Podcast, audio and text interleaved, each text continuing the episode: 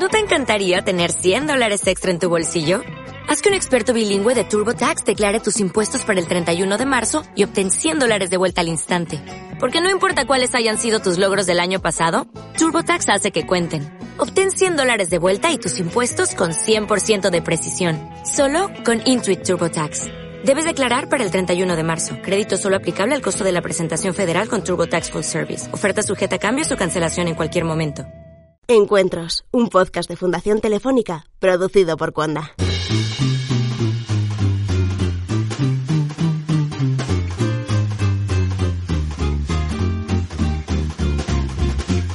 En el trabajo hay mucho esfuerzo y tiene que merecer la pena. Si tienes una pasión por algo, debes seguirla. Todo es más sencillo. Eso fue lo que hizo desde bien joven el fotógrafo americano Steve McCurry. Es una de las leyendas de este arte y hoy es el protagonista de Encuentros, el podcast del espacio Fundación Telefónica. ¡Arrancamos! Son más de 30 años dedicados en cuerpo y alma al mundo de la fotografía. Cámara en mano, Steve McCurry ha recorrido el mundo entero retratando la realidad de los países y las gentes que encontraba a su paso. Su relación de amor con la fotografía empezó después de su etapa en el instituto. Encontré, dice, en la fotografía la posibilidad de no tener que meterme en una oficina cada día para ganarme la vida. La semilla de la fotografía germinó poco a poco en mí. Viajó por India, Afganistán, Sri Lanka, Filipinas, llegó a cubrir incluso conflictos armados y tocó el cielo gracias a los ojos de una niña a la que volvió a buscar y a encontrar después de 17 años. Gracias a Leica, Steve McCurry visita el auditorio del Espacio Fundación Telefónica para repasar su carrera, hacer balance y contarnos hacia dónde se dirige ahora su carrera. Viajo más que en toda mi vida, pero es la primera vez que me siento asentado con un hogar. Mi hija ha influido muchísimo en esto. McCurry, de la mano de Karin Ren Kaufman, directora internacional de Leica Galleries, analiza además varias de sus imágenes más icónicas y nos las enmarca con palabras para que tu imaginación las dibuje. Un ejercicio realmente bello. Que disfrutéis. Encuentros, un podcast de Fundación Telefónica. Very warm welcome. Hola. Buenos dias. No, it's okay. Buenos dias. uh, gracias for coming in such a crowd here. Sorry, I can't turn around all, all the time. So it's my second time here to stay on the stage because I remember we had these eyes wide open 100 years of Leica photography in 2017 and it was a real success here in this wonderful space. So I'm very honored to have the possibility to be here again, combined with this wonderful event that we have tonight, that we opened our 25th Leica gallery around the world here in Madrid. And that means that Leica really took in the past and we still take care of the culture of photography, of the quality of pho- photography in the past, today, and hopefully also tomorrow. With this 25 Leica galleries, we give photographers the possibility and the platform to show their work and to tell their moving stories. But beside this, we have our Leica Hall of Fame Award and Steve, I'm glad, happy and proud mm-hmm. that we have you here today for the opening of Madrid. And he got the first time, for the first time, this Leica Hall of Fame Award that was in 2011 during St. Moritz Art Masters. And we give this outstanding prize for iconic photo- photographers for their life work. So we have also like Bruce Davidson, René Burri, and a lot of others. And also beside this, we have our Leica Oskar Barnack Award, one of the most important photography awards in the world. Since 40 years now, we have our birthday next year. And this is also something that when you look at the persons, the photographers who won the prize, that after they won it, they really are on another level because we give them the possibilities to show their work in the Leica galleries, also sometimes in fairs, and we have our Leica Photography International magazine, where we also, of course, publish their work. Only to mention one name, Sebastião Salgado won the prize twice, so that means something. So, and I could go on and on to tell you what Leica is really investing in the culture of photography. And the last thing before we start, I want to mention that we have worldwide the first really experience center for photography on different levels at our Leica headquarter in Wetzlar.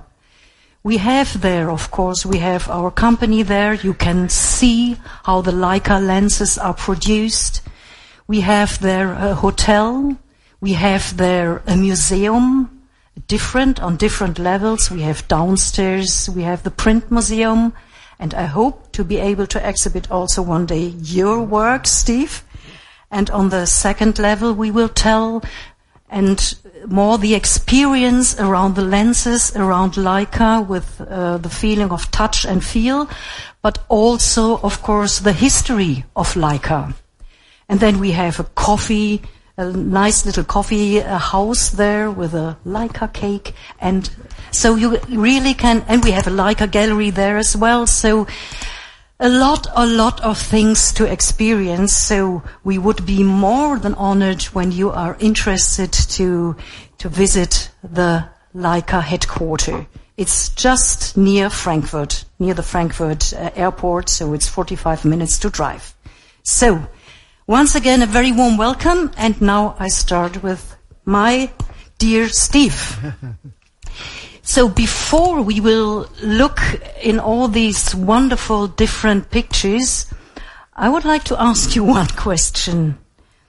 Um, was there a special reason or why you really dedicated your life, your soul, your passion for photography? Why? Well, I, I started traveling when I was 19. I, I actually lived in Europe for a year. Um, and I, I you know, this was after high school, and I thought, you know, what what can I do with my life? How can I avoid getting a job and having to actually work for a living? so um, uh, I, I I met somebody in Sweden, uh, a couple people in Amsterdam, and the seed of photography was kind of planted at that time. Uh, I went, then I, I went back to school didn't know what I wanted to do, and uh, I thought, well, maybe filmmaking would be fun. Yeah, I remember. Of course, you studied film at the Pennsylvania right. State University, right? But that, as I was in that program, it seemed like a lot of work because filmmaking is much more difficult than than still photography in that you have post production, pre production, you have you know sound people, and it's very involved. But while I was studying film, I took a, a class in still photography, and then it kind of clicked that you know here was something I could do by myself, literally walk out the door of my home or the hotel and actually photograph without a script, without uh, any really everything was more spontaneous. So I thought, well, this sounds promising. And I got a job on a newspaper for a, a year or so. And then I thought, well, let me get back to my first love, which was travel. So I saved some money, went to India, and I just. When did you first? Because India, I mean, I don't know how often you traveled to India. When it was the first time? Because I mean, normally you only traveled with a little bag with some clothes inside to be really flexible, and then of course with your film rolls. When was the first time so you went, visited uh, India? It was actually early in 1978. I went with, um, I think I had 200 rolls of Kodachrome uh, in a suitcase, and I just traveled around the country. Uh, I hadn't really, probably up at that point, I had shot maybe 20 rolls of color in, in my life. Uh, so I was I was new to color. It was it was really difficult photographing and not seeing your work because everything had to be sent back to be processed at Kodak. So you know I couldn't see the couldn't see my pictures. I I wasn't that familiar with color, but I kept. So I spent two years, two years um, traveling around, sending the pictures. So that means you stayed two years in India. two years in India. For the first time, you just stayed there. Yeah, For, but also in that two years I went to Afghanistan, and that's when. So I, at that point, I was kind of had run out of color film, and I bought some. I had a few rolls. I bought some black and white film in in in Delhi, New Delhi, and then took that film to in Afghanistan. So the first pictures in Afghanistan were primarily black and white. Um, so that kind of and based on the success of that first trip to Afghanistan, um, when I sent the film back, uh, my sister was able to get the pictures placed in a magazine and newspapers. I think she's always is. Is she still working in Yeah. the back? Also uh, responsible for the book publishing Yeah, she's kind of my um, CEO. agency, CEO. She's kind of my uh, consigliere, and uh, she's my boss, and my she does She's everything. everything. okay. Um, so um, yeah, th- th- that was kind of my I would say my big break uh, after almost two years was this Afghanistan trip, uh, and from that I was able to start getting uh, assignments because up until then everything was I was paying for everything, uh, and eventually I was able to get a couple of assignments just to kind of So, but coming back to my question, so that means because you said, okay, I don't want to have any normal job. I like to travel. I like to take pictures. So you made your passion as a profession. Yeah I think that Great. you know, if you can find something in life which um, you love, then it's it's fun. Don't leave it. Uh, i- i- you know, it's it's. Uh, I mean, it's always work, and there's a lot of effort in the sense that I mean, everything you do that's worthwhile in life requires a lot of effort. Uh, but uh, if you have a passion for something, then you know, follow that. And uh, so I, I I felt really fortunate that I was able to uh, continue with the photography and uh, and just kind of like make a, a whole career out of it up until today. I'm still working. People often say, "Well, are you still shooting?" Uh, and it's like I'm I'm actually working as much now. I'm traveling more now than I ever have in my entire life. So this is a question I wanted to ask you. I mean, when I look backwards, the last month, when I look forwards, we just were talking about because Steve is traveling for the next days, like tomorrow at seven to Singapore, then the day after to Tokyo, uh, Shanghai, then Tokyo, Tokyo. Kyoto, and so on. So, and this is, I mean, traveling is your life. Where do you feel at home?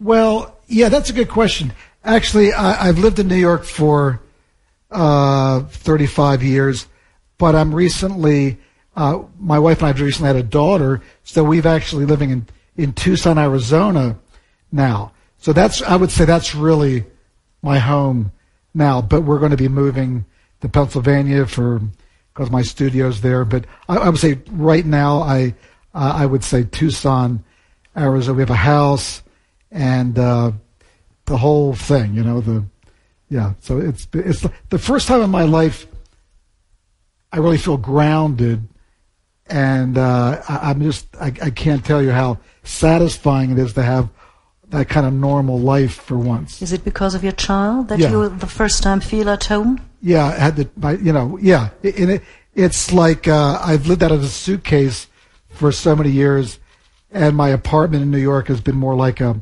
kind of a hotel transit. and uh, and New York is, um, I love New York, but I don't really feel like a New Yorker because uh, I get there, I go from my uh, apartment to my studio, and then back to my apartment, and uh, uh, I have friends and all that there, but it, it just feels like another place that I'm sort of traveling through. so I, I feel Tucson's kind of more family, I feel more kind of anchored there. So I'm, I'm couldn't be happier right now. So perhaps we start now. I mean, we will see this picture later on also because, of course, there are a lot, a lot of stories from Steve about this Afghanistan girl. Okay. Oh, but this is not the first picture, sorry. Voila. the technique. Wow. Okay, thank you. So, Steve, this is a very important picture for you because, as I learned, um, this is the cover of your latest book. I mean, how many books you published? About a dozen or more? I think it's 15. 15. Um, I, this is the, the, the, my current book, the one that just came out a few a few weeks ago, is on animals, and it's published by Taschen. If anybody wants to, this was the last book from last year, which it's kind of a, a biography. So a retrospective. yeah, it's kind of a retrospective. My sister kind of edited the book. Uh, this was the cover. And, and, why did you use that as well, a cover? I, I, thought, first of all, it, it, it's a portrait, which um, I love portraits. I think that kind of represents my work. Um, I, I, love the the color. Uh, I don't really f- think of myself as a color photographer, but I do think in this case the the color works. I mean, I think it's really because uh, the the older woman is really looking at you, and this yeah. is always good for a book cover. I think when somebody is looking at you. Yeah. The thing which I've always loved about this picture is, it, you know, everything's red, but even her thumb is painted uh, with red sh- nail polish. I always thought that was kind of a funny, you know, in the scheme of the picture. Uh, I spent about four months on the train in India doing a story back in 1984, going from um, basically Pakistan through India to Bangladesh on the on the train. So this is also an experience I can imagine during yeah. these times, yeah. especially. It was because, uh, especially at that time, that's the way everybody traveled in India was by train, and um, you know you would get on the train and um, in Delhi. You'd spend two days to get to uh, Madras, and in the meantime, you're meeting all these people, and uh, people are coming and going. So it's a great way to meet people.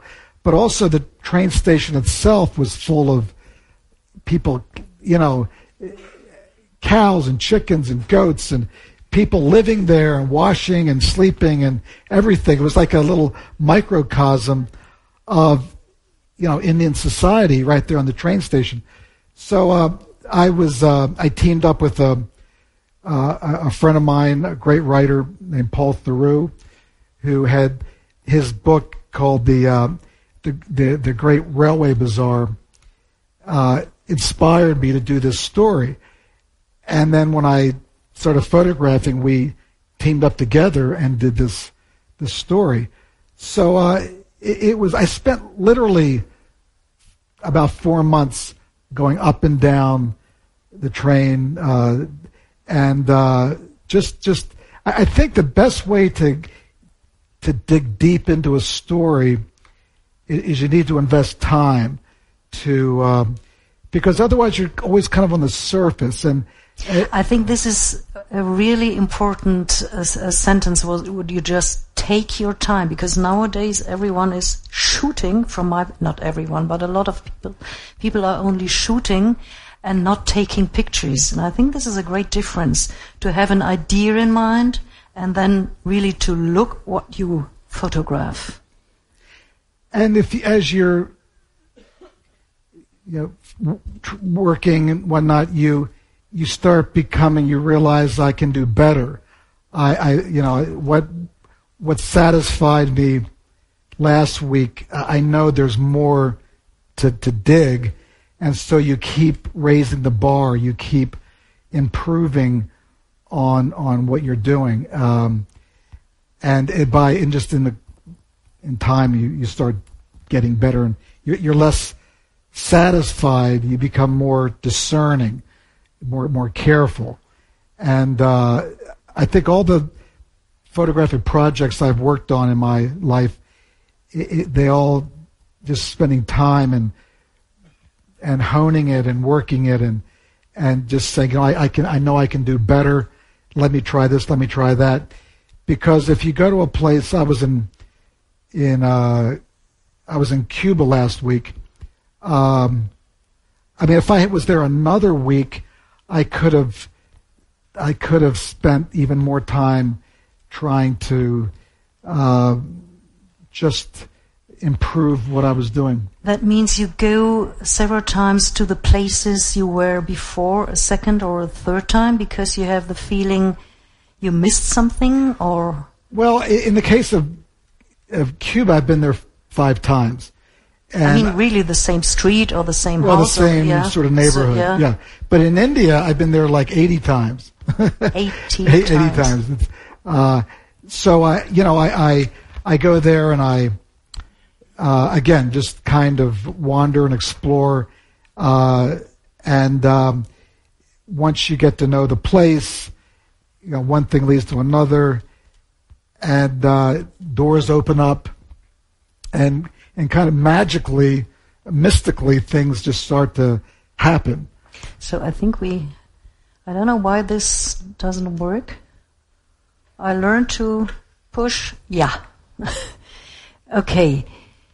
So there is something special on this picture. I don't know what it is, but I heard that there is Well- a, a- a special emotion combined with this image. Yeah, the, the thing which I, I loved about this picture was that um, when I first, this is in Yemen. Uh, this is this is already uh, maybe 22 years ago.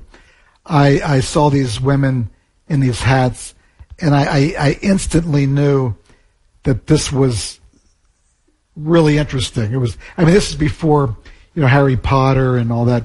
I, I, thought, but but there was something about that hat which was. It, it really was. Um, there was a kind of a mystery about it or something.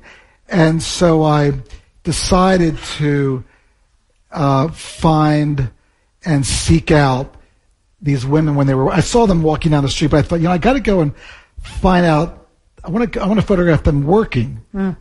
So I, I spent a few days, and I, you know, asked some questions, and eventually I was able to find the the man who owned that field, and I explained what I was doing, and uh, got permission to photograph the women, and uh, so I just spent like two mornings and, part of an afternoon photographing these women in the field, and I, I just it was so unusual that I just became kind of obsessed with the idea of getting a picture which I thought was going to be really told that story of um, women not only with the hat but dressed in com- entirely in black, and they even had black gloves on. I, I think it's part So of that means you only saw here yeah. There's a because you can just see her yeah, nose. Yeah. And otherwise, they're completely covered, I guess, because of the Islamic tradition and they're very conservative in that area. Uh, and I just I thought this is.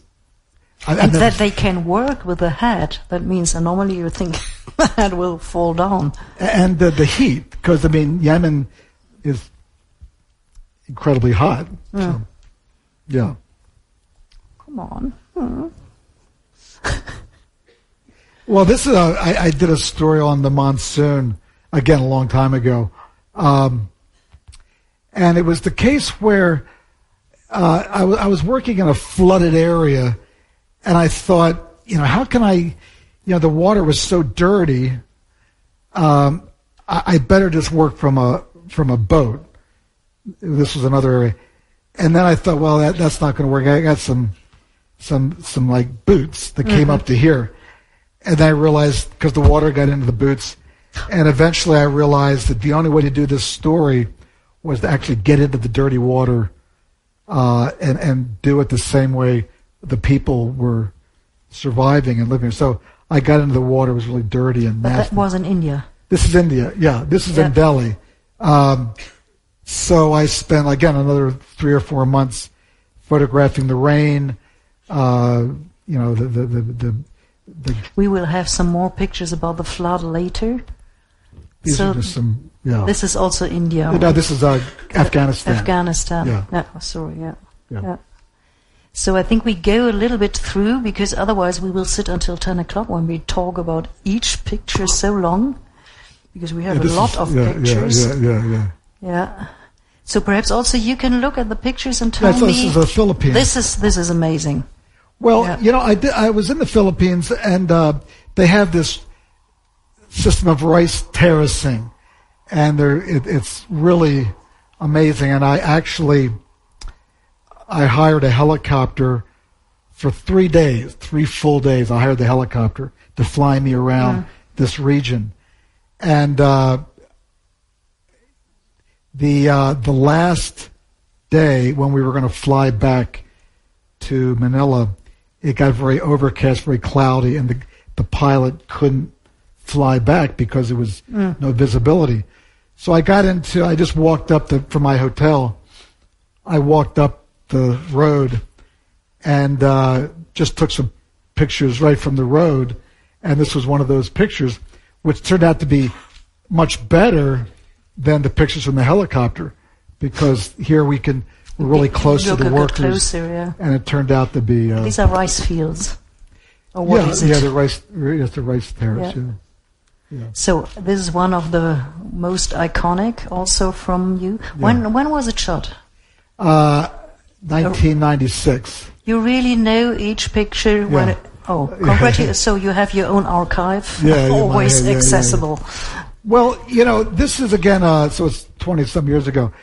Uh, I, I've seen so many people comment about this situation and that the way the world is going and the way Sri Lanka is going, a lot of the fishermen who used to actually do this for a living now have decided to join the tourist industry, whether drivers or cooks or working in hotels. But for tourists, they still will still do this. Only for tourists. Well, I, I, I think. But during these times, I think, I, think that no, when I was doing it, it was uh, it was yeah. an authentic thing. I'm saying now, I think most of these fishermen are only doing it to be paid by by tourists. Mm-hmm. You know, because uh, you know this method of fishing now is um, I, I don't know if they can make a living now the way you know so it, the world's changed but it's an acrobatic act because i mean yeah. imagine sitting there and fishing yeah they would sit there for a couple hours in the morning and then they go back in the afternoon when the temperature of the water was was favorable but uh, yeah it was it was really uh, uh, so i think this is peru again the women here well that's tibet Okay. Tibet. Mm-hmm. I, one of my, I think my favorite place in the world, not only to photograph but just to kind of be there, is uh, is Tibet, because it's uh, the landscape is amazing. They have this incredible Buddhist culture, uh, and it's just a place that I feel very connected to. Uh, so uh, this is a woman that lives in a, a tent and uh, she invited us in for tea. And it's it's just a I don't know a place that I eh, that's changed dramatically too. There's been a great effort. Uh, well, the, the a lot of these nomads have now left that way of life and have moved to towns and cities. So a lot of that is now kind of over. You've been often or several times in Tibet. Yeah, I've been there maybe five times. Yeah. Yeah, I assume this is also from, or where is that? Yeah, that's Tibet. Too. Yeah, yeah, yeah. Tibet. yeah. The, the, yeah. the, thing about they have such great style and flair. Um, th- this was a festival, but uh, you know the the, the particularly the women. Uh, they love makeup. They love jewelry. They like a big hat but they do this on a daily basis. Not just for. It's never for the tourists. It's, it's just for their own pleasure. Mm. So it's it's a amazing. It's nice. Yeah. Yeah. Yeah. This is uh, Yemen again. Uh, I was in Yemen, uh, well, kind of between civil wars. This is uh, again in, in '97 or so. This is also amazing. Oh yeah, I did but a he book. still can read without glasses. I mean, you you you see that he underlined something. Yeah. I, have always loved. Uh, I was kind of inspired by Andre Kertész, the the great Hungarian photographer, who he did a book on reading back in uh, '75, and uh, I, I've also over the last 40 years photographed random people reading and uh, I did a book a couple years ago on uh, people reading around the world. This was one of them. reading, there's one question I also wanted to ask you. What was your most important teaching lesson you learned in your life? Well, um, I think the the two things I learned. One was from Ernst Haas, uh, a, a, wonderful, a wonderful photographer. Yeah, he was Austrian. Yeah. yeah. Uh, he was a Magnum photographer, a great color photographer, but he had a he, he was just in a and uh, I, he was very modern in his art to photograph during his times. Yeah. Yeah. A, a, a really talented guy. Anyway, I did a workshop with him early in my career, and he really stressed the idea of um, learning the history of photography and looking at pictures, other people's pictures, great photography, because you can learn so much from. And you know, I mean, I think there's no better teacher than somebody like Ernst Haas or Henri Cartier-Bresson or Elliott Erwitt, and to look at their pictures and to, to really try and understand, you know, what is it about this picture which is so great? Eh, the light, the composition, the the story, what is it? And to try and analyze it and then kind of incorporate some of those lessons into your own own work. That that was one lesson I learned. The other lesson which I I never took the advice, but um, one of the reasons I was very uh, interested in Magnum Photos was because Henri Cartier-Bresson was one of the founders. And so I, I, applied, I got into Magnum, and I started to try and spend time with, with Henri and, and Martine, his wife. And uh, so I would go to their house, and I'd show him a book that I had done. And one day over lunch, he said, uh, he said, look, for your commercial work, it doesn't matter, shooting color, it doesn't matter but he said, for your personal work, just shoot in black and white. That's what he said. That's what he told me. I, I okay. thought, oh my God, here's my my idol, you know, the guy that I've uh, kind of, you know, uh, looked up to, uh, and and here I'm going to ignore his advice because, uh, you know, but I decided early on that um, this is the world is in color, and in so many places I work, I've worked and traveled to, color is is integral to that story. You know, I think of um, of a Tibetan monastery, the kind of all the color and and whether it's a, a Hindu priest or or um, Tibetan monk or festivals, color often is is really uh, again a, a part of the story. So you can't ignore that, and it's best to tell. No, especially I mean in India. Sorry, but this yeah, is one of the colorful countries you can see. And one photographer once said to me that shooting in black and white is much easier than in color. Oh yeah, I, yeah. We, that, that, debate. You know, it, it's it's. Uh, first of all, I think that a lot of my very close photographer friends, uh, Sebastião and Nachtwey, different people, shooting black and white. I think it's great. I think you should photograph however you want to, digital film. If you want to use a pinhole camera or a you know a plastic camera, I mean, there's no. Um, but um, with color, you you have composition. There's a the the light, uh, shapes, and you know the harmony and rhythm but you have that problem, that extra problem to solve, which is color.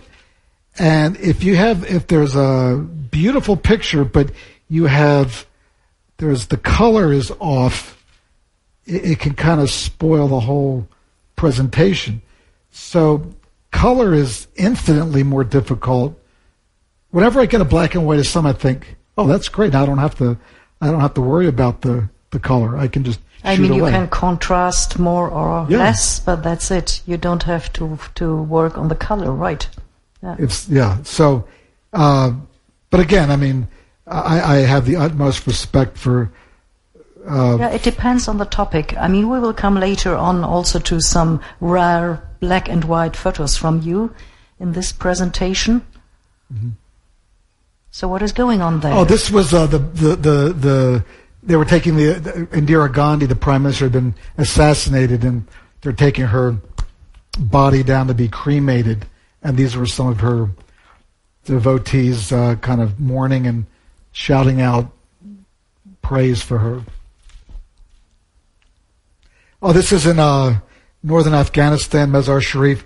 This um, man and his wife uh, had made a pilgrimage to this particular shrine, and uh, it's it's really taboo to uh, photograph women in Afghanistan.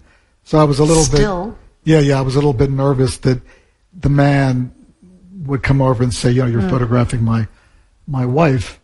But this is also a question. I mean, you you really have like we we we uh, we have the exhibition in the Leica Gallery, and there are only portraits and very close portraits.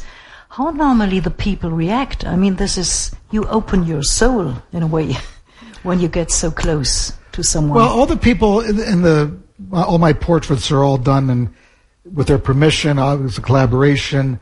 Uh, because of that intimacy and that eye contact, I mean, you you you have to have their cooperation. So I'm always very careful. I mean, if people don't want to be photographed, I'm totally fine with that. There's, I, I never force anybody but that mean you, means you ask them, or you all the time. That's oh yeah, important. Now in this case, I didn't because it would be you know, and, and oh well, I thought it was another picture. Um, but no, I, if I'm in a portrait situation, I always ask them and explain what I'm doing, and then I proceed. And as I said, if they don't want to do it, then that's that's fine. I never force anybody. And they don't want to see what you shoot later on. Or Well, sometimes you let them. Of course, nowadays Yeah, it's I- I- possible, I- but during the film time, it wasn't possible. Yeah, no, it was diff- yeah, it was impossible. With digital, I'm I'm happy to.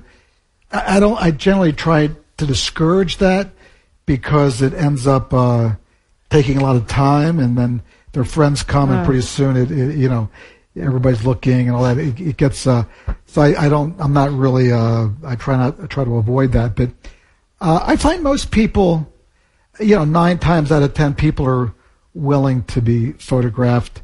And, and again, if if if, if you, you have to assume and understand that not everybody wants to be photographed, and that's fine. So you just move on. But this is always, I think, a conversation between the photographer and when you do a portrait, it's both sides do a step forward to each other. Sure. And that means get in in, Yeah. in a deeper connection. Right. Yeah, I, don't think it ever. I don't think there's any benefit to to push that, um, and to try and. Uh, yeah, I, I think it, you know I'll try and convince somebody that this is going to be you know you know, but there's a point when you just have to kind of let it go. But I've never that's never been a, an issue with me. I've, again, I, most people are very willing and, and flattered and happy to be photographed. And can you say that this changed during the last years? Because you know of taking care, I don't want to be shown, blah, blah, blah. Street photography nowadays is not so easy as it was. Yeah, I, I think where I work, most of where I work, There, it's not. It's okay. Um, so that's. Uh, I, I, I know that um, in some countries it's become very difficult to photograph on the street, but I generally don't photograph in those countries. Um, so I don't know. so this is Afghanistan? That that's me. With uh, Yeah. you in Afghanistan now. yeah, that's a long time ago. You Um, recognize him? But you know, I, I haven't really covered an area of conflict for I would say 25 years because I, I kind of I, I did that. I thought it was it was you know I thought it was important at the time, but I kind of now want to do something else, and um, so I, I I've moved on to other things. So there we are, are with the black and white. I have to say that I never saw before I saw these pictures, black and white pictures from you. right. Why did you decide then to have, I mean, we, we will see another couple of black and white pictures. Why did you decide to do, to shoot this in black and white? Well, at that time, I didn't really have any more.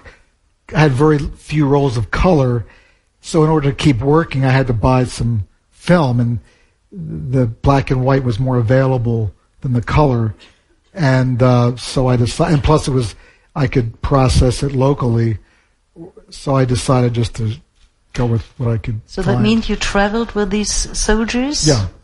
For how long? Uh, on this trip, it was two weeks. I had been there previously another week, but I, I made about 30 trips into Afghanistan. 30. 30, three zero, and spent months and months and months. And what was your experience in just in a short sentence about the Afghanistan Well, war? I mean, if you look at this picture, it's unbelievable. With a gun, praying. Yeah, in the beginning, it was, you know, they were, their country had um, was being invaded by the Soviet Union. There was a kind of very clear cut um, sort of, uh, you know, reason and, and whatnot. As time went on, it became much more politicized, and uh, foreign other, you know, foreign other other foreign countries got involved. India, Pakistan, Iran, the U.S., China. It got kind of very messy, and then it, it progressively became even more messy until today. It's just uh, you know it's it's it's it's and it, the the the situation keeps evolving, and we're we're only maybe in the middle of the story. We're not even towards the end. So, Mm. So this is also amazing, yeah. Yeah. This is fun.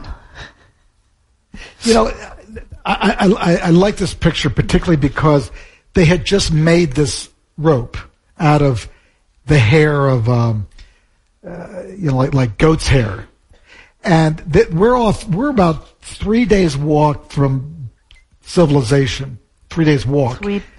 and they just made this rope and they're swinging on this rope over rocks. And I thought to myself, if that rope breaks, uh, you could be, you could either be seriously injured or killed or whatever. But Afghans are, they're just, They were not thinking about they they weren't just want to ha- just, yeah, just for have fun, just, fun. just test this rope. I thought, oh my God, you know. This is also amazing, this picture.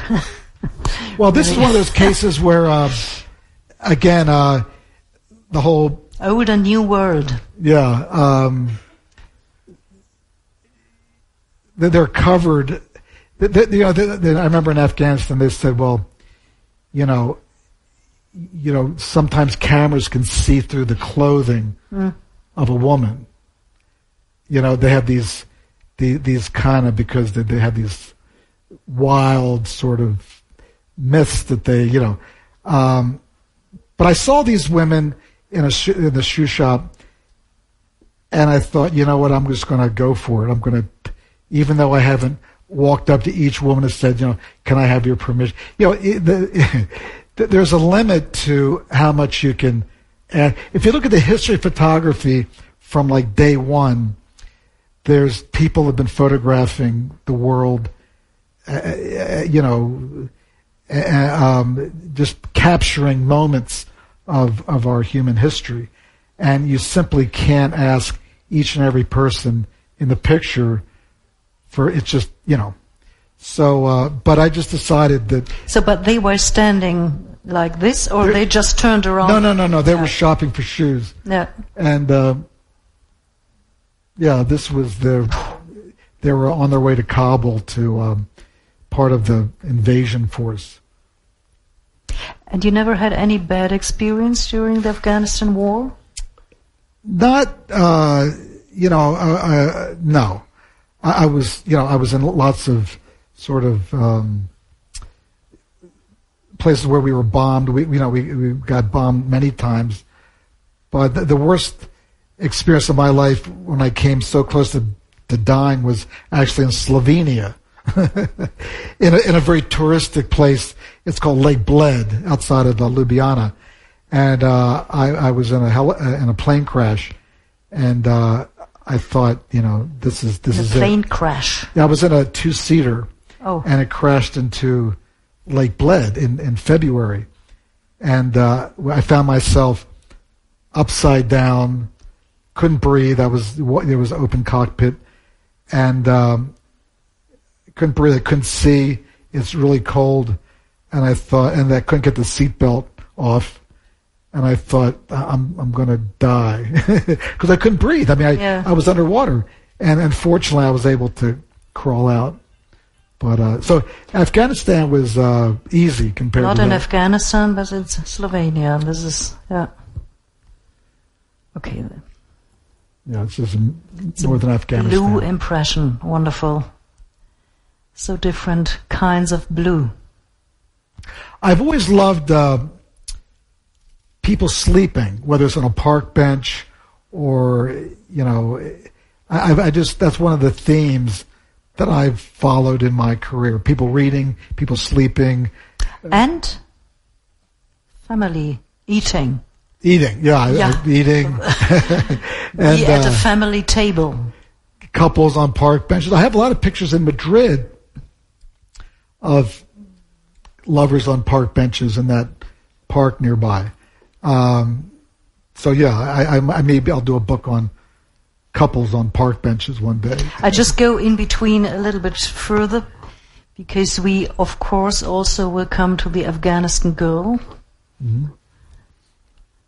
So let oh, this is also very nice here. Yeah,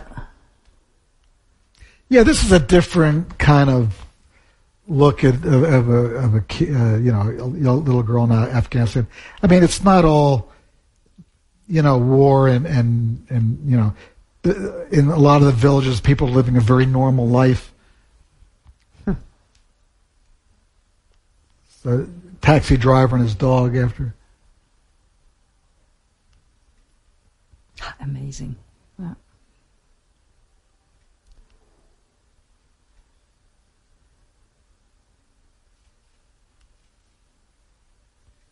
this is about child labor. A boy's probably was like about eleven or twelve years old, and he was going to the this candy factory at five o'clock in the morning, not going to school, and then working until three o'clock in the afternoon every day. And it, it kind of, in a way, kind of breaks your heart because he's not having a normal hmm. childhood. He's working. He's not playing with his friends. He's not learning anything. It, it, it's kind of sad, you know. The whole family on one. Yeah, the whole family. Yeah. is-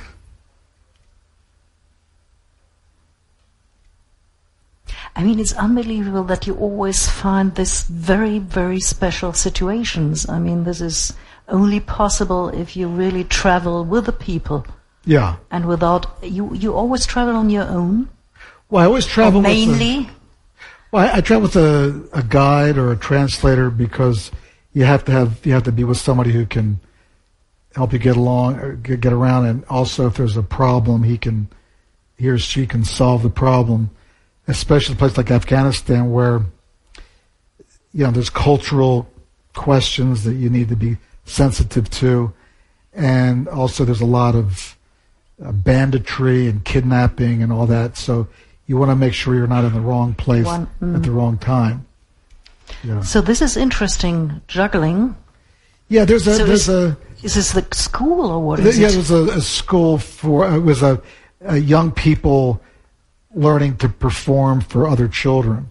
So it's kind of a So like a circus in a way, it's a like a bit. circus. yeah. Yeah. Yeah. Oh, he looks sad. Contrary to him. yeah.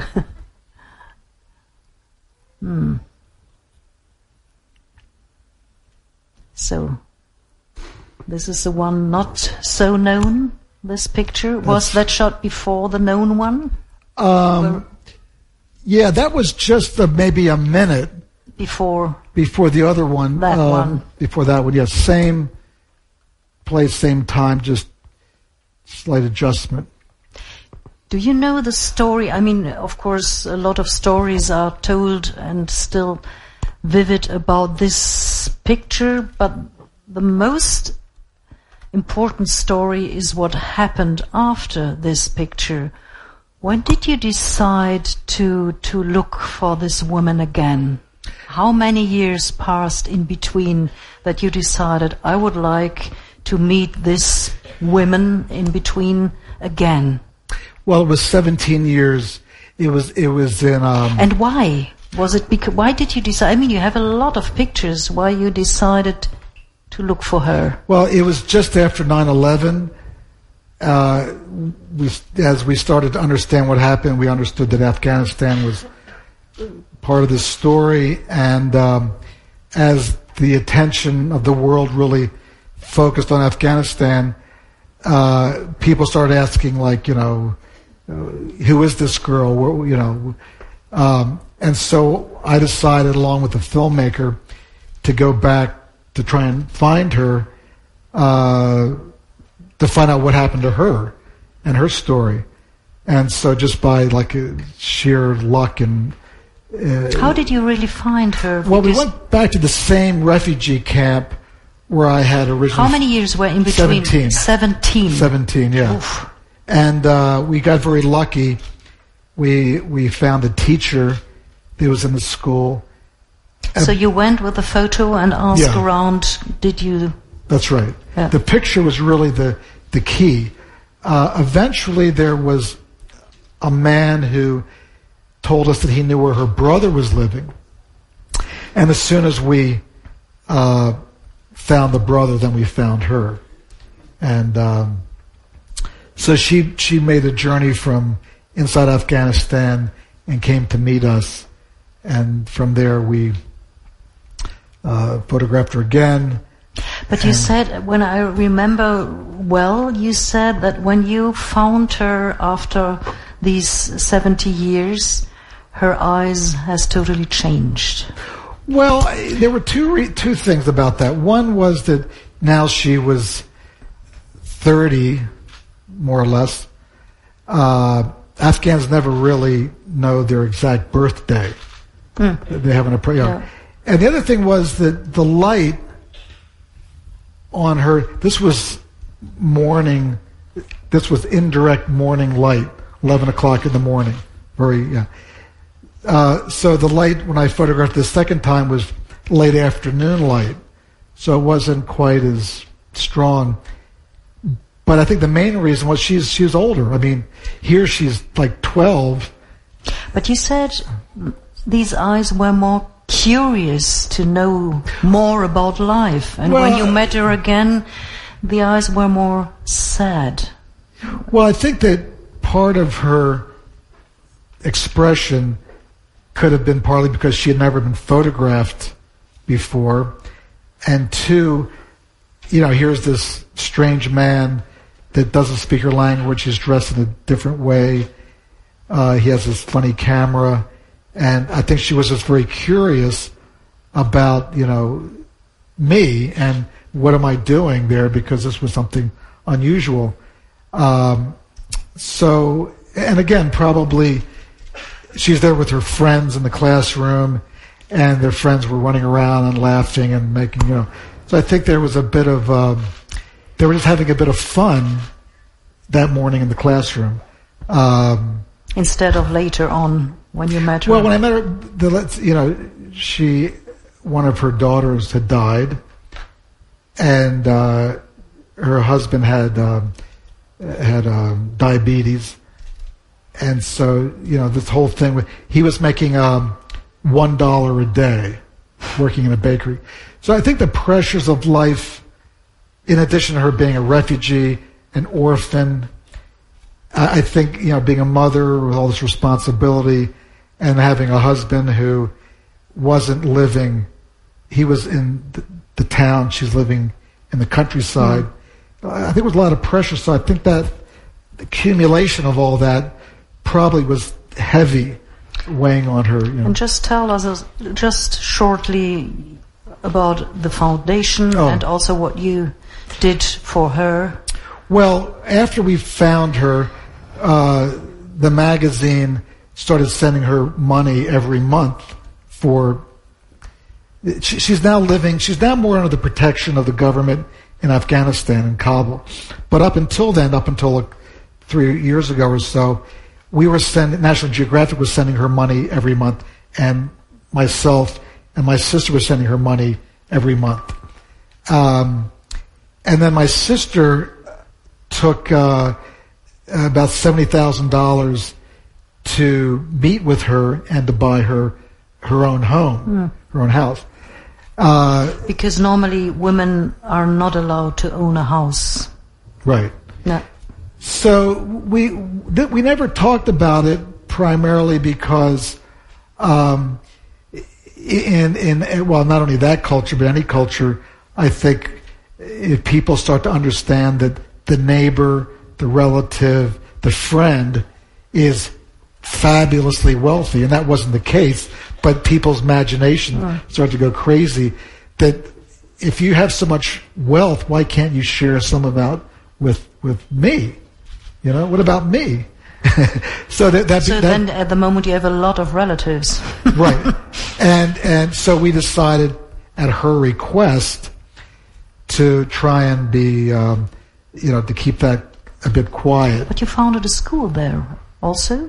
Then, then yeah, th- there was a school just for for young Afghan girls to educate uh, at the same age, kind of like somewhere between tw- twelve and fifteen, uh, just for girls to be. It was kind of more like vocational, sewing and cooking and whatnot, Uh, um, and they were given a hot meal in the course of the day. So we really, uh, I think that it was a great benefit to her, and in addition Not to other girls. to her. Yeah. Yeah.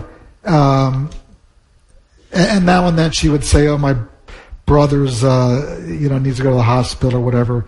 So we were always helpful to her. So um, I wish we could. I wish I could do that to more people I photographed, but this was a very, um, you a know, very specific and special Yeah. story and i think this is really important to hear what can a picture do because when you see the picture you don't know normally what is really behind and what was the development behind did you meet her uh, again after Yeah. you found her Well, I met her once, uh, and I photographed her for this for the you know, and then uh, uh, my sister went back twice, actually three times.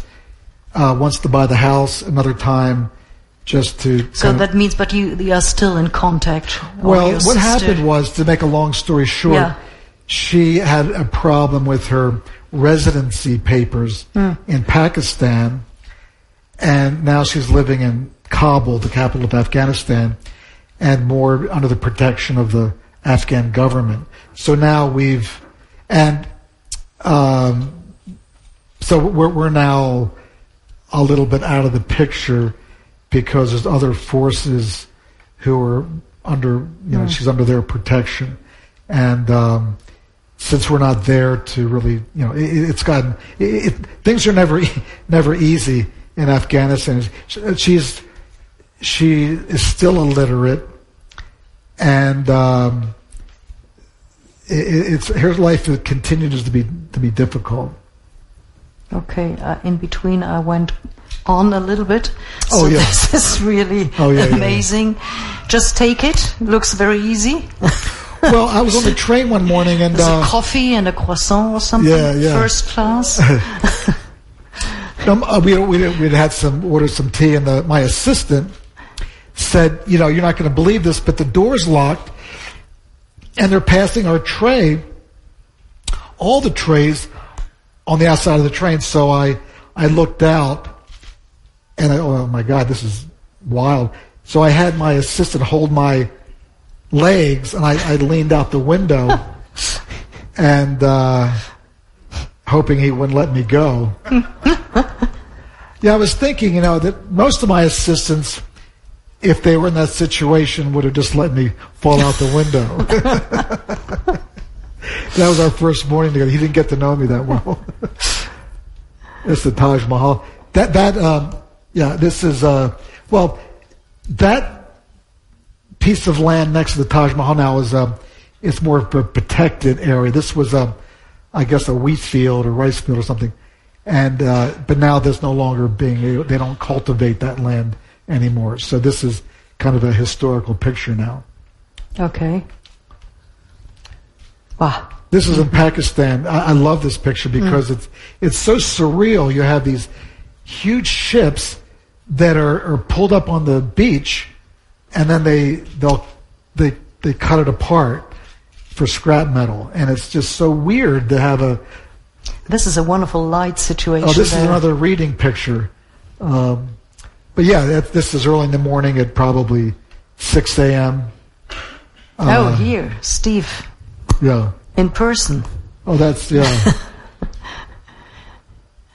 yeah. Yeah, it's me. This is also. so there is So- no space inside, and then we So- use the outside. So as we travel across India, the train would stop at literally hundreds of stops along the way. You can imagine how many local stops there are. So every time the train would stop, my assistant would watch my luggage inside, and I would jump out and photograph while we were stopped. And then when the train started again, I would jump back on the train. So, uh, you know, that we So did that was just before the train started, obviously. well, these people are going to market, and uh, in order to just to, they're kind of you know just to put their their bicycle on the side of the train, and they will go back on their you know. This is also uh, a picture which will never be taken again because that track has been uh, ripped out of the ground, and um, uh, it, it, there's there's no there's trees and everything there. And this is This is near the Taj Mahal. so. This is also iconic image. It's uh, Calcutta, This is in the 80s, or when is it? uh, 96, 1996. Yeah, Calcutta. Okay, this is the very Oh, well-known yeah, that, fest in India. yeah. yeah, the color ones. Taj Mahal. Yeah. So I go a little bit further on because time is running fast, and I would like to come to the Chinese new, brand new images never seen before with our wonderful new Leica SL, which we will launch. We launched it yesterday in Paris and today in Madrid. So this is also, of course, yeah. Sorry, I go a little bit. It's okay for you? Sure. Yeah. I have no idea how many. This this is a wonderful Yeah. one as well. I'm looking forward to that one. I mean, the only thing I can imagine he still has is his sewing machine, and he's laughing. Well, let me tell you quickly, let me- Unbelievable. Let me, explain that because so I'm I'm on this street in this very small village in India. This foreigner with these cameras, and they saw me and they saw this guy walking, and they started yelling to the guy, "Oh, this guy's going to take your picture." This foreigner is so better smile for the camera. so this guy with he the did machine becomes very self-conscious and self-aware of of the camera. So he started to smile because you know, and I like that. That's the story behind it. He also smiles, but not so really. Steve.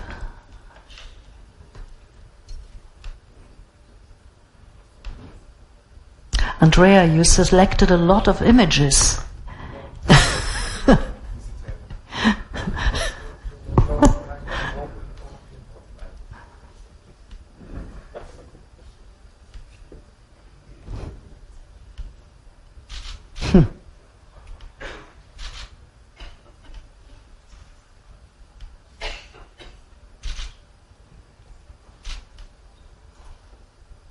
Sleeping again? oh my god. This was in Tibet or where was it? Tibetan monk, Yeah. yeah. Also, yeah.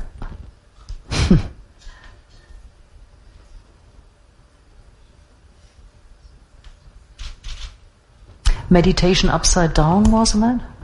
Yeah.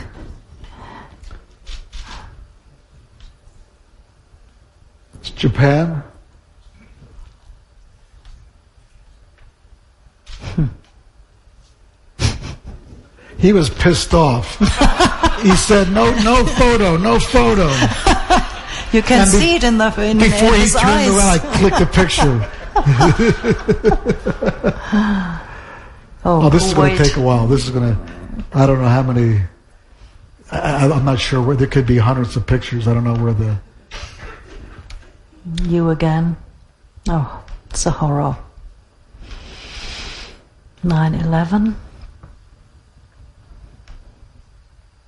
So that was by chance that you were in New York Yeah, during just- that time? just- because, I mean, normally you are not in New York. right, I just got back the night before.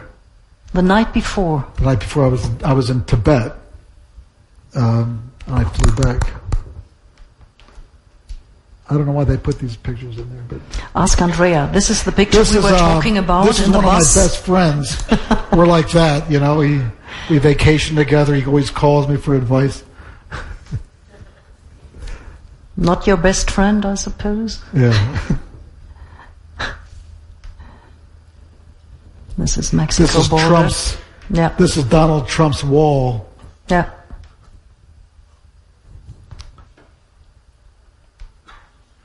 So Okay. there we are now. Here we are.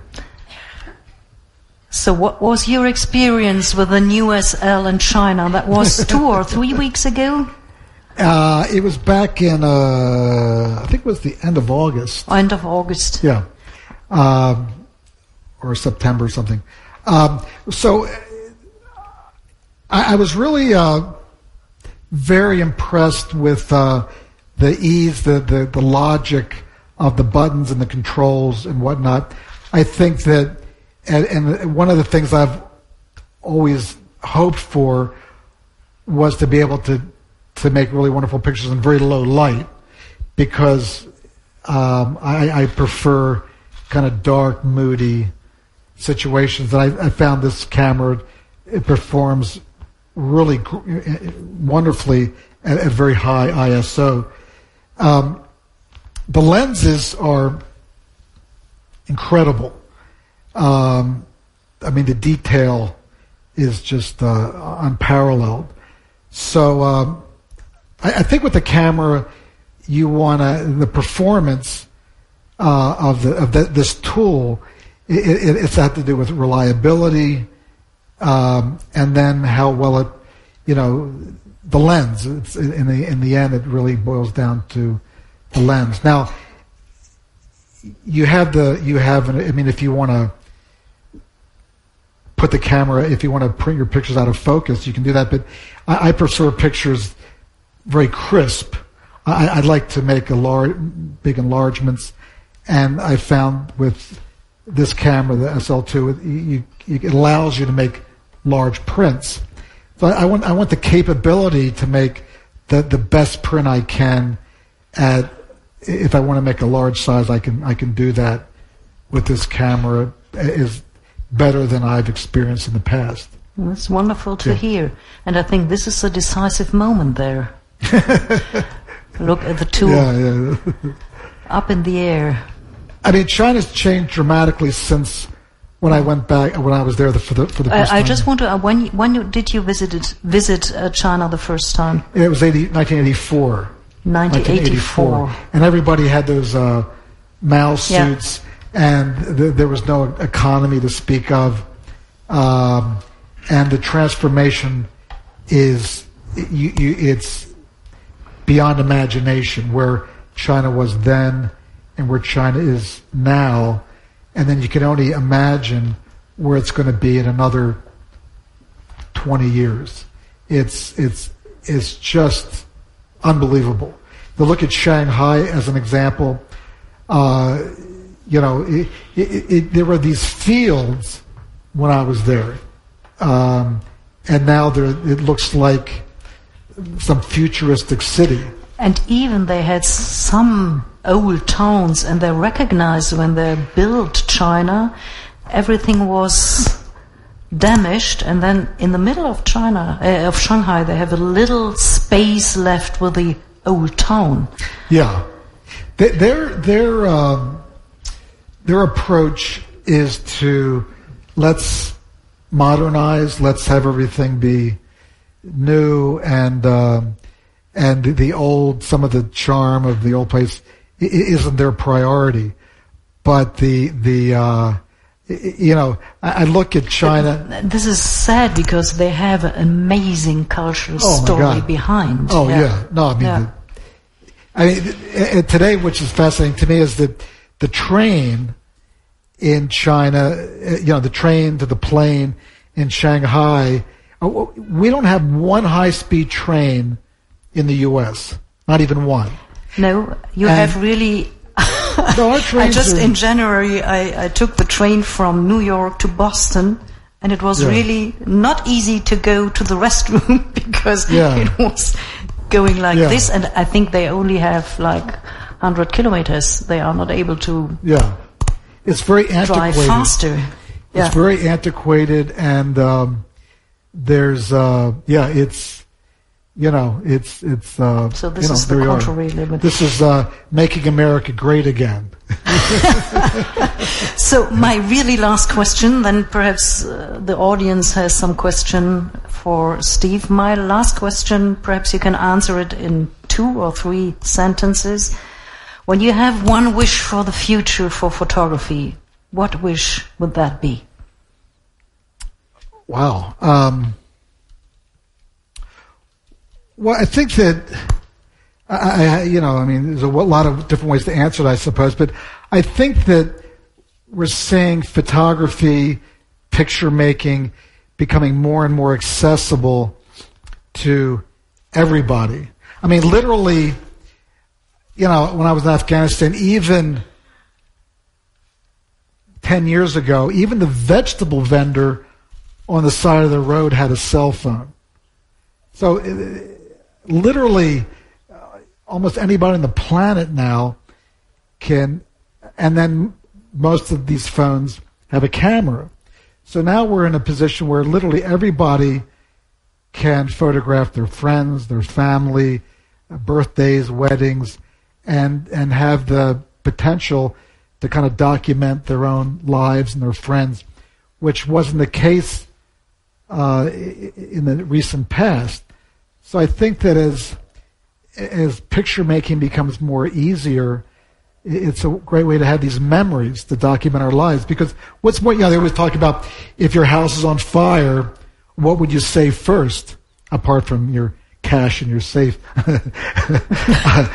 no, I'm joking. But uh, you would save family pictures. I mean, what's more important than pictures of your, you you know, family?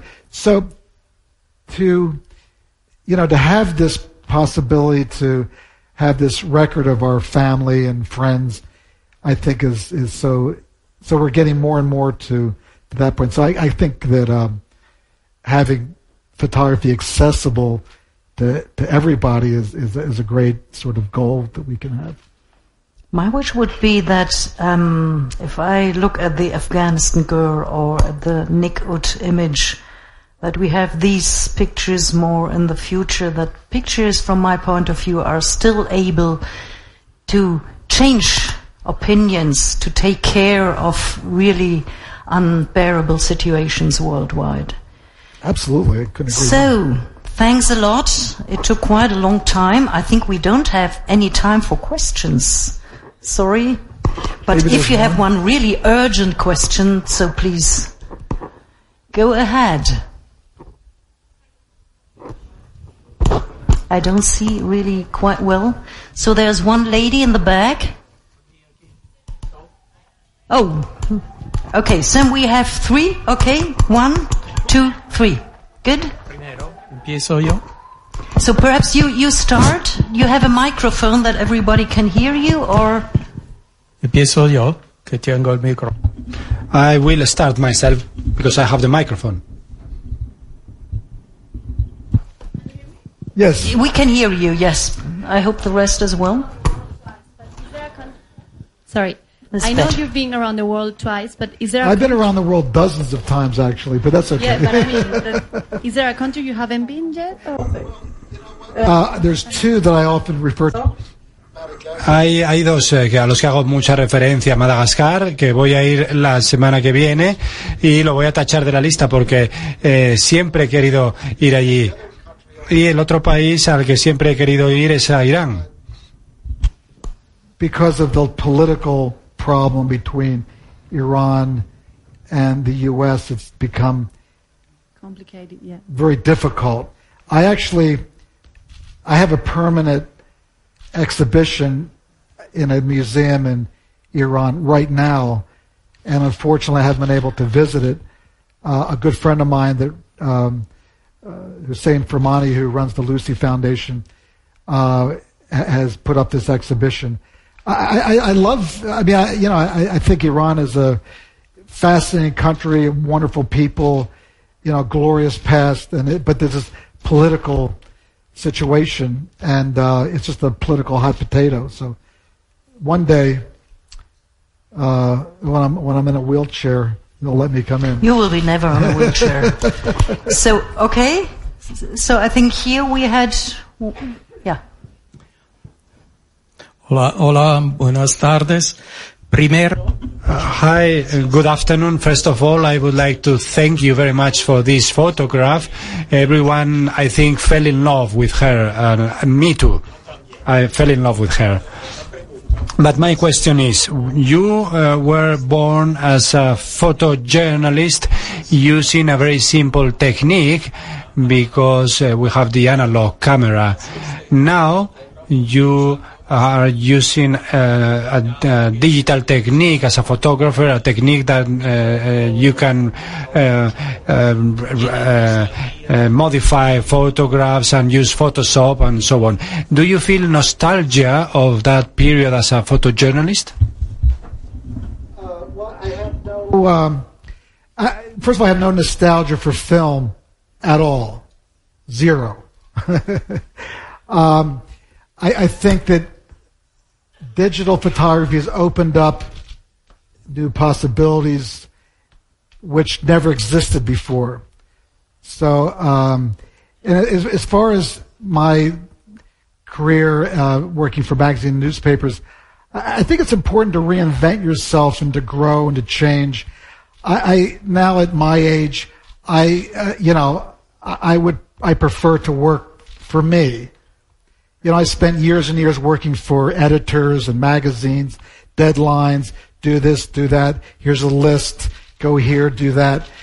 And uh, I, now I want to photograph what personally interests me in my own time, in my own way. Um, and, uh, you know, I- I want to be able to go to a place like Havana and just wander the streets and just whatever catches my eye, whatever I'm fascinated with, whatever, uh, you know, I'm not worrying about, oh, I have to get this, I have to get that, and I have to have a certain agenda, you know, kind of serve an agenda for a magazine because they have certain expectations. So I want to do it in my own way, photograph the place uh, with respect and all of that, but not have to um, answer to anybody but me. And uh, to have to get, I want to be able to relax and not have to worry about, you know, rushing back for a deadline, or they told me to get these six things, and I have to check those off. I don't have to do that. I did that for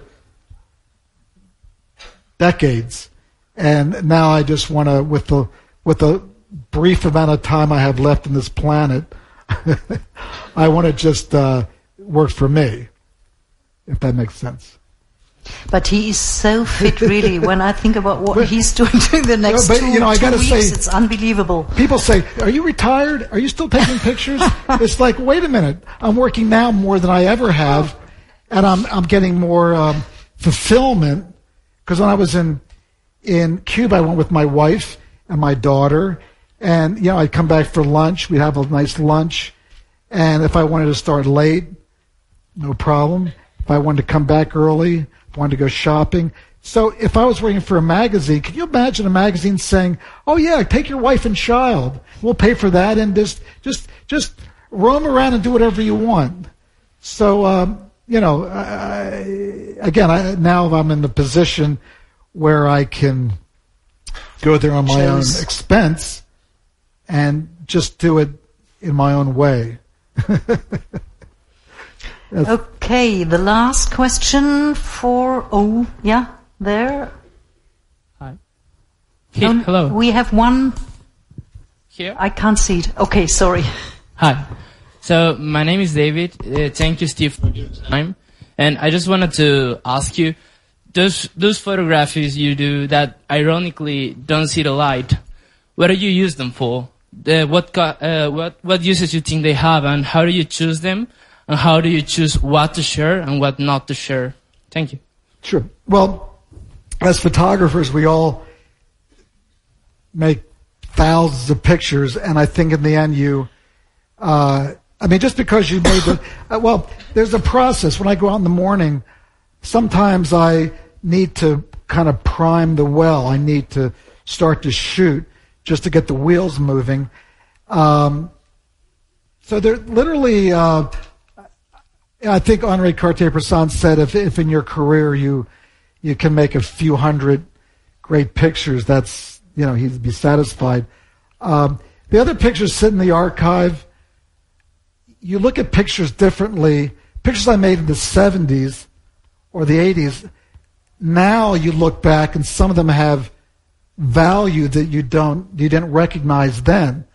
So I don't throw anything away and some of the pictures which seemed to be useless 20 or 30 years ago now suddenly take on a significance for historical reasons. So, um, I mean, just because I have a, a, million transparencies doesn't mean I have to use them all. They're sitting in my sort of vault, and uh, I go back from time to time and look at them. Again, sometimes pictures work better. If I'm doing a story on a, a book on reading or as people sleeping, I can go back to the archive and find pictures which may not be great by themselves, but as part of a collection, uh, they kind of work in the group. So the so uh, you know I, I go back to the archive all the time, uh, and most of the archive will never see the light of day, but it's okay. I mean that's just the way the photography works. So, Steve, thank you again. Thank you for your time.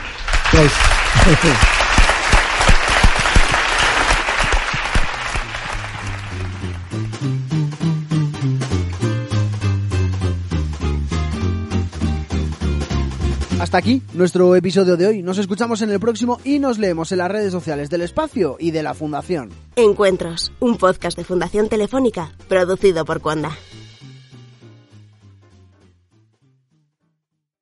Como nuevo cliente de Western Union, puedes disfrutar de una tarifa de envío de cero dólares en tu primera transferencia internacional de dinero en línea. Envía dinero a los tuyos en casa de manera rápida, fácil y conveniente. Visita westernunion.com o descarga nuestra app hoy mismo y tu primera tarifa de envío corre por nuestra cuenta. Aplican ganancias por cambio de moneda. No disponible para tarjetas de crédito y envíos a Cuba. Servicios proporcionados por Western Union Financial Services Inc. NMLS 906983 o Western Union International Services LLS NMLS 8985.